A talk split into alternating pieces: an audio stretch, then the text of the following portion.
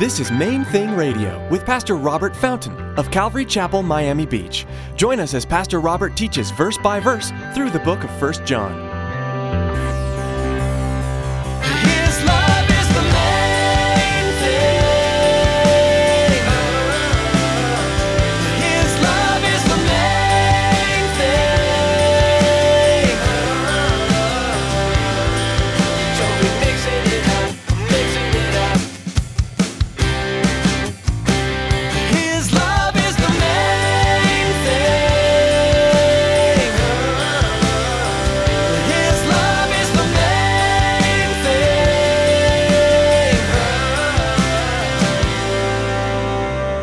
Jesus says, in this life, the kingdom of God is within you. So, victory over the world means that the kingdom of God reigns, it, it governs more and more. Your decisions, your attitudes, your, your, your life, and the worldly temporal influences govern you less and less. What does it mean as a believer to have victory over this world? Does it mean we see our values and beliefs become societal norms? As Pastor Robert explains in today's message, that shouldn't be our expectation. To overcome the world means to overcome our tendency towards letting the world reign in our own hearts. Stick around after today's message from Pastor Robert. I have quite a bit of information that I'd like to share with you our web address, podcast subscription information, and our contact information. Now, here's Pastor Robert with today's message.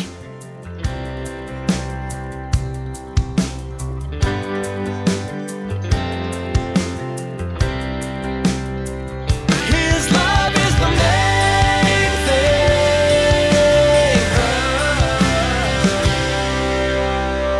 Don't expect a tiger to behave like a Persian kitten because it ain't going to happen, right? This is so important because I'm telling you, I watch Christians marry non Christians and expect the non Christian is going to behave like a Christian. Well, that ain't going to happen. They don't have the nature of God. The nature of Christ does not live within them. They don't have that. It's not, pre- he's not present. If you, if you enter into a business partnership with somebody who does not have the Holy Spirit of the living God living inside them, then what is it guiding their decisions? The Spirit of the world is what the Bible says. So, guess what the priority is going to be? Money. It's always going to be about the money. And lie, cheat, do whatever you got to do because it's about the money. Well, that's not what it's supposed to be about for you. But see, if, if you grew up in a place among a people where it was normal to lie, cheat, steal, and party, well, then chances are good that you're going to lie, steal, cheat, and party. Whether it's here, there, or somewhere else, right? Change, change of location is not really going to affect that too much. It's nearly impossible to change it.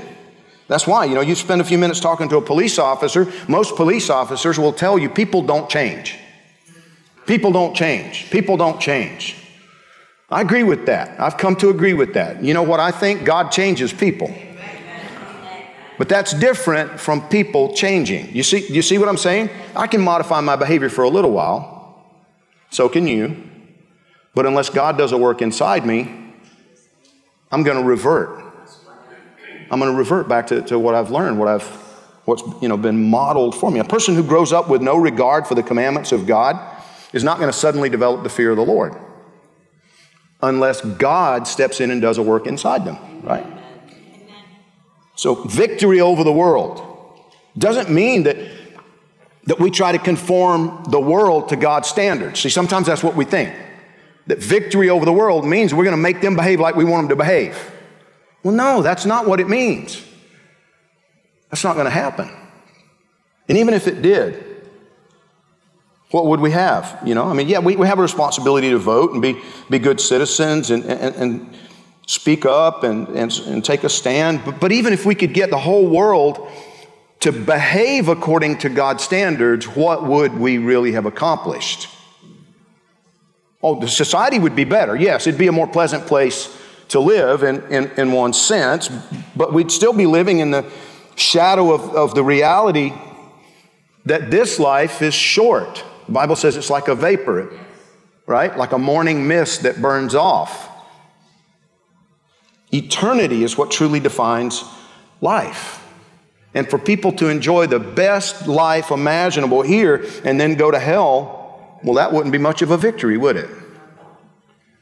Do you understand what I'm driving at? Sometimes we get our, we get our priorities a little off. And we have, we have cultures where the behavior is really, really good. Can, can I give you a, I mean, this, I think, is a good example. The Mormon church. Generally speaking, Mormon communities are moral, they're, they're quote unquote good people, right? It's a pleasant society in which to live, but none of them have a personal relationship with Jesus Christ. They've redefined, they've made up a Jesus that's out of somebody's imagination that doesn't exist in the scriptures. None of them have a relationship with the Lord. So what have they got? Okay, they've got maybe they've got a, a pleasant 70, 80, 90, 100 years on this planet, and then they go into eternity with no relationship with God.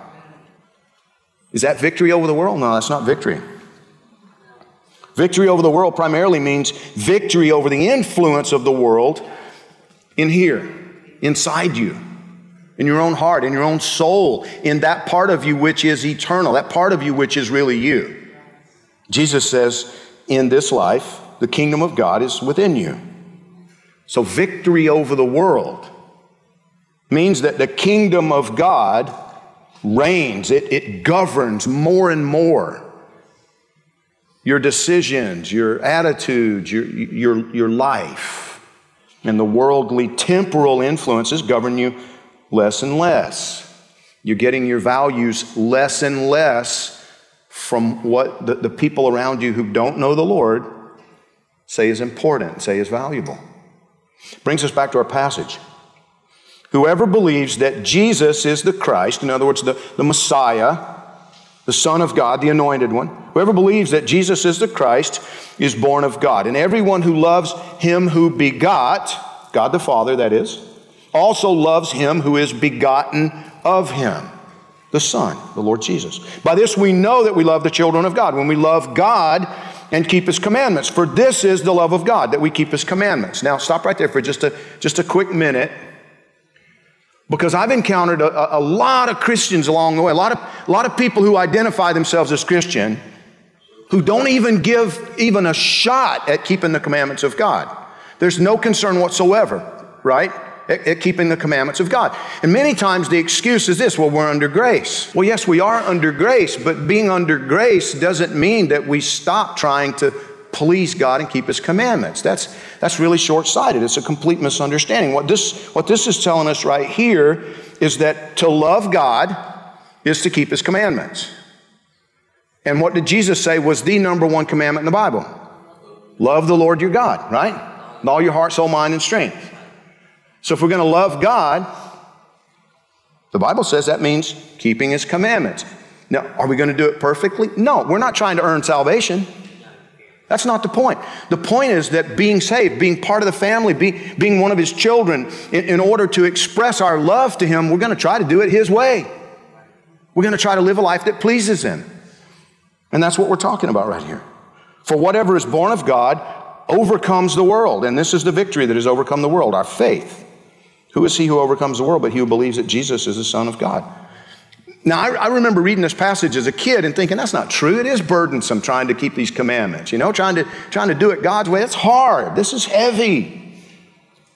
Give this up, let go of that, go to church all the time. Because that's the way I saw it. I didn't understand what this was telling me until one night everything changed. How did it change? I was born of God, as this passage words it. One night in the front seat of my Thunderbird, God stepped in. And everything changed. Now, if you'd been sitting there next to me in the front seat of my car, you, you probably wouldn't have noticed anything except the fact that I was way too drunk to be driving. Because I was. But there was nothing visible that took place. I'll come back to that in a minute. But the result of what happened there between me and the Lord was that my core nature began to change. He put His Spirit inside me. He gave me life spiritually. And I began to be different from that moment forward.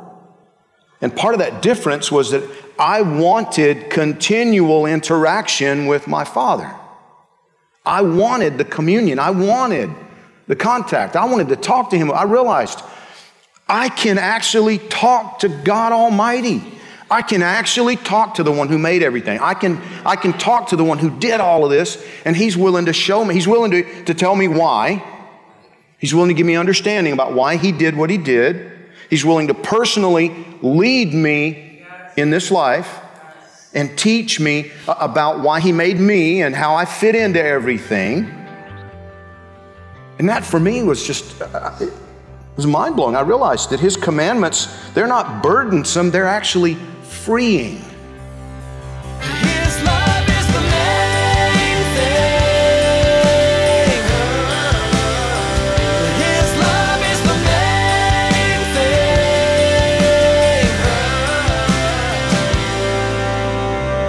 thing. Thanks for joining us for today's edition of Main Thing Radio with Pastor Robert Fountain.